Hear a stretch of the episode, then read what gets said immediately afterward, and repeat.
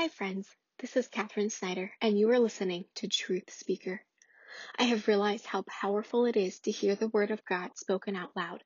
So each weekday, I will be reading to you straight out of God's Word. We will be traveling through the Bible this year in a five day a week Bible reading plan that you can find in the show notes, along with other resources that may be helpful as you take this journey through God's Word with me. And now, May God open your heart and quiet your mind that you may hear his truth and know how to apply it to your life. Judges chapter 10. After the time of Abimelech, a man of Issachar, Tola son of Puah, the son of Dodo, rose to save Israel. He lived in Shamir, in the hill country of Ephraim. He led Israel twenty-three years. Then he died and was buried in Shamir. He was followed by Jair of Gilead, who led Israel twenty-two years. He had thirty sons who rode thirty donkeys. They controlled thirty towns in Gilead, which to this day are called Havvoth Jair. When Jair died, he was buried in Kamon. Again, the Israelites did evil in the eyes of the Lord. They served the Baals and the Ashtoreths and the gods of Aram, the gods of Sidon, the gods of Moab, the gods of the Ammonites, and the gods of the Philistines. And because the Israelites forsook the Lord and no longer served him, he became angry with them. He sold them into the hands of the Philistines and the Ammonites, who that year shattered and crushed them. For eighteen years they oppressed all the Israelites on the east side of the Jordan in Gilead, the land of the Amorites. The Ammonites also crossed the Jordan to fight against Judah, Benjamin, and the house of Ephraim, and Israel was in great distress. Then the Israelites cried out to the Lord, We have sinned against you, forsaking our God and serving the Baals. The Lord replied, When the Egyptians, the Amorites, the Ammonites, the Philistines, the Sidonians, the Amalekites, and the Maonites oppressed you, and you cried to me for help, did I not save you from their hands? But you have forsaken me and served other gods, so I will no longer save you. Go and cry out to the gods you have chosen. Let them save you when you are in trouble. But the Israelites said to the Lord, We have sinned. Do with us whatever you think best, but please rescue us now. Then they got rid of the foreign gods among them and served the Lord. And he could bear Israel's misery no longer. When the Ammonites were called to arms and camped in Gilead, the Israelites assembled and camped at Mizpah. The leaders of the people of Gilead said to each other, Whoever will launch the attack against the Ammonites will be the head of all those living in Gilead. Chapter 11 Jephthah the Gileadite was a mighty warrior. His father was Gilead, his mother was a prostitute. Gilead's wife also bore him sons, and when they were grown up, they drove Jephthah away. You are not going to get any inheritance in our family, they said, because you are the son of another woman. So Jephthah fled from his brothers and settled in the land of Tob, where a group of adventurers gathered around him and followed him. Some time later, when the Ammonites made war on Israel, the elders of Gilead went to Jephthah from the land of Tob. Come, they said, be our commander, so we can fight the Ammonites. Jephthah said to them, Didn't you hate me and drive me from my father's house? Why do you come to me now when you are in trouble? The elders of Gilead said to him, Nevertheless, we are turning to you now. Come with us to fight the Ammonites, and you will be our head over all who live in Gilead. Jephthah answered, Suppose you take me back to fight the Ammonites, and the Lord gives them to me. Will I really be your head? The elders of Gilead replied, the Lord is our witness. We will certainly do as you say. So Jephthah went with the elders of Gilead, and the people made him head and commander over them. And he repeated all his words before the Lord in Mizpah. Then Jephthah sent messengers to the Ammonite king with the question, What do you have against us that you have attacked our country? The king of the Ammonites answered Jephthah's messengers, When Israel came up out of Egypt, they took away my land from the Arnon to the Jabbok, all the way to the Jordan. Now give it back peacefully. Jephthah sent messengers back to the Ammonite king, saying, This is what Jephthah says.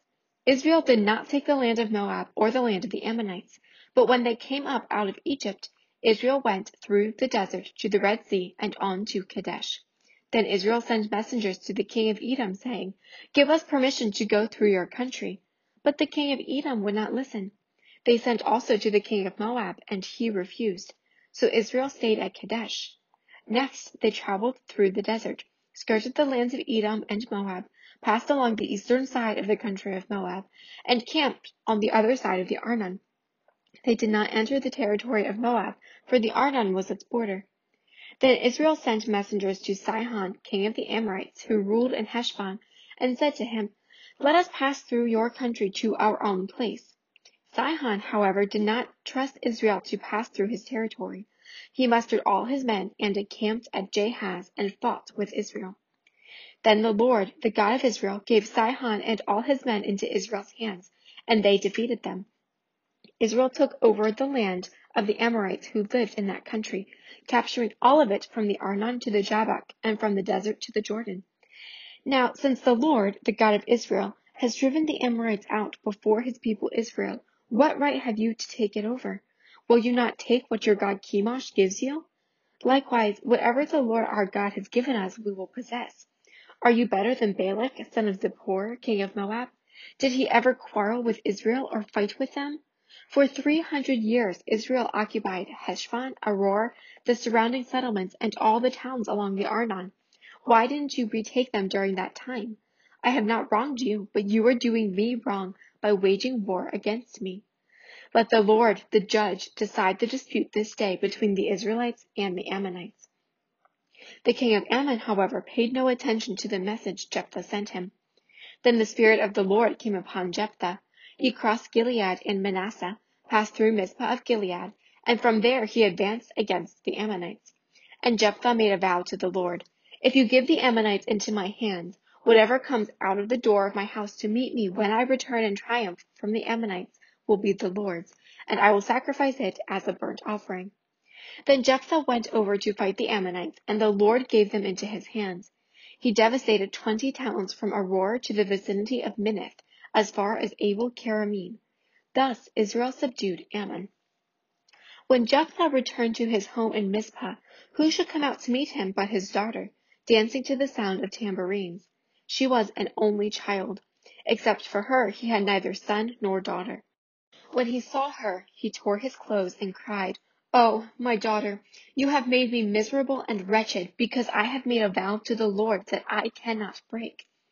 My father, she replied, you have given your word to the Lord. Do to me just as you promised, now that the Lord has avenged you of your enemies, the Ammonites. But grant me this one request, she said.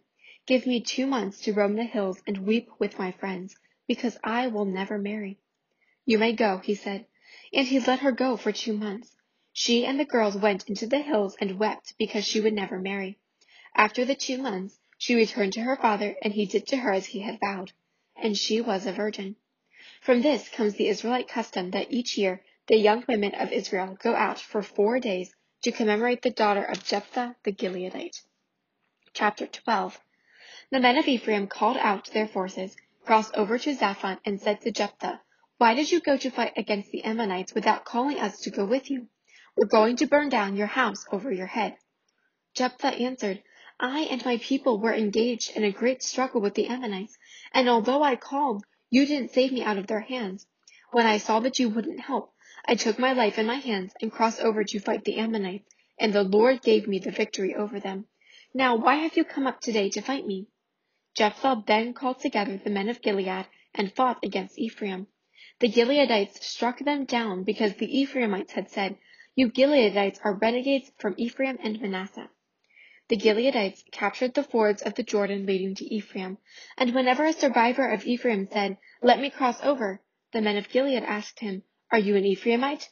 If he replied no, they said, All right, say Shibboleth.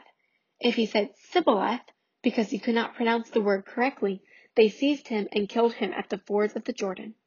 Forty-two thousand Ephraimites were killed at that time. Jephthah led Israel six years. Then Jephthah the Gileadite died and was buried in a town in Gilead. After him, Ibzan of Bethlehem led Israel. He had thirty sons and thirty daughters. He gave his daughters away in marriage to those outside his clan, and for his sons he brought in thirty young women as wives from outside his clan. Ibzan led Israel seven years. Then Ibzan died and was buried in Bethlehem. After him, Elon the Zebulunite led Israel ten years.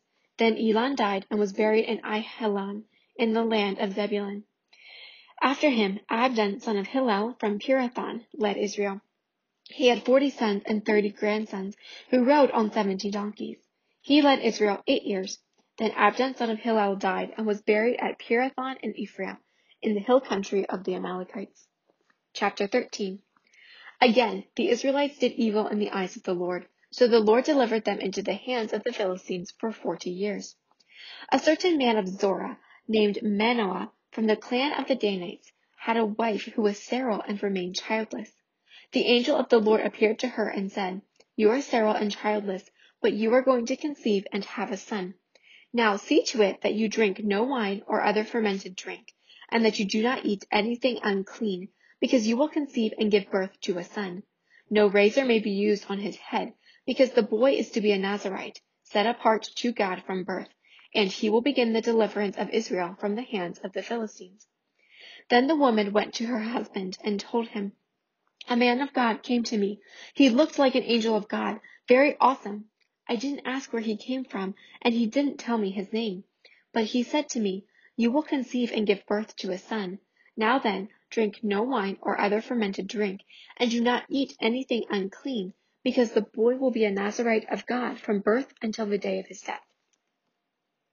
Then Manoah prayed to the Lord, O Lord, I beg you, let the man of God you sent to us come again to teach us how to bring up the boy who is to be born.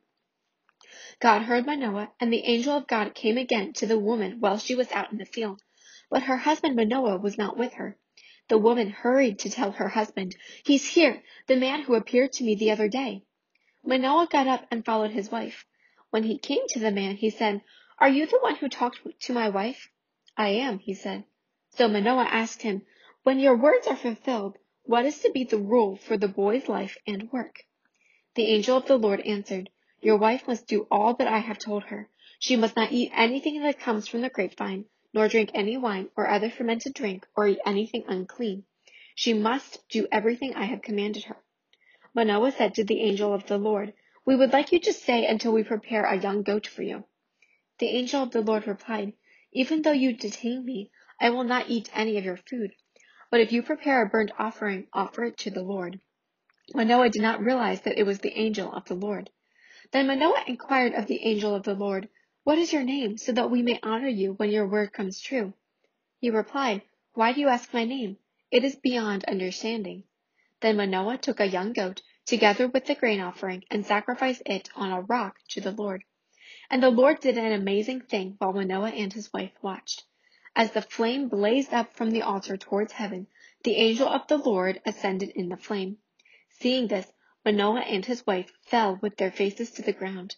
When the angel of the Lord did not show himself again to Manoah and his wife, Manoah realized that it was the angel of the Lord.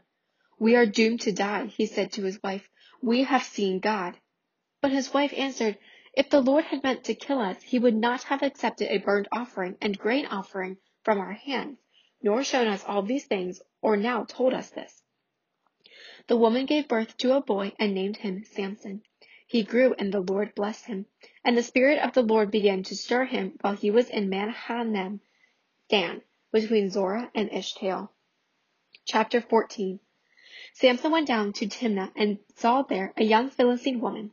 When he returned, he said to his father and mother, I have seen a Philistine woman in Timnah. Now get her for me as my wife. His father and mother replied, Isn't there an acceptable woman among your relatives or among all our people? Must you go to the uncircumcised Philistines to get a wife? But Samson said to his father, Get her for me. She's the right one for me. His parents did not know that this was from the Lord, who was seeking an occasion to confront the Philistines, for at that time they were ruling over Israel. Samson went down to Timnah together with his father and mother. As they approached the vineyards of Timnah, Suddenly a young lion came roaring toward him. The Spirit of the Lord came upon him in power, so that he tore the lion apart with his bare hands, as he might have torn a young goat. But he told neither his father nor his mother what he had done. Then he went down and talked with the woman, and he liked her. Some time later, when he went back to marry her, he turned aside to look at the lion's carcass. In it was a swarm of bees and some honey, which he scooped out with his hands and ate as he went along. When he rejoined his parents, he gave them some, and they too ate it. But he did not tell them that he had taken the honey from the lion's carcass. Now his father went down to see the woman, and Samson made a feast there as was customary for bridegrooms. When he appeared, he was given thirty companions. Let me tell you a riddle, Samson said to them. If you can give me the answer within the seven days of the feast, I will give you thirty linen garments and thirty sets of clothes. If you can't tell me the answer, you must give me thirty linen garments and thirty sets of clothes. Tell us your riddle, they said. Let's hear it. He replied, Out of the eater, something to eat. Out of the strong, something sweet. For three days they could not give the answer.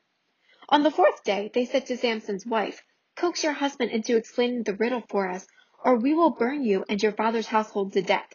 Did you invite us here to rob us?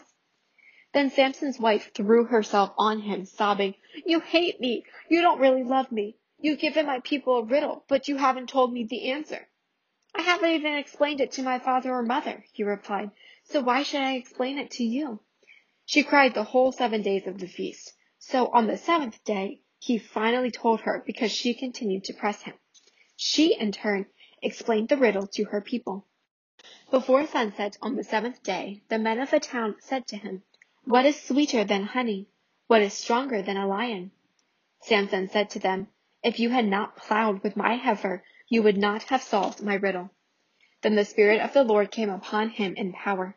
He went down to Ashkelon, struck down thirty of their men, stripped them of their belongings, and gave their clothes to those who had explained the riddle.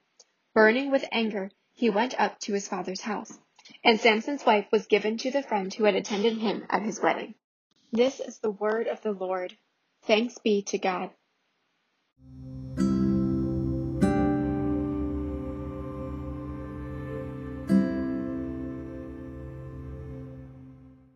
May the Lord bless you and keep you as you go out today to do his work.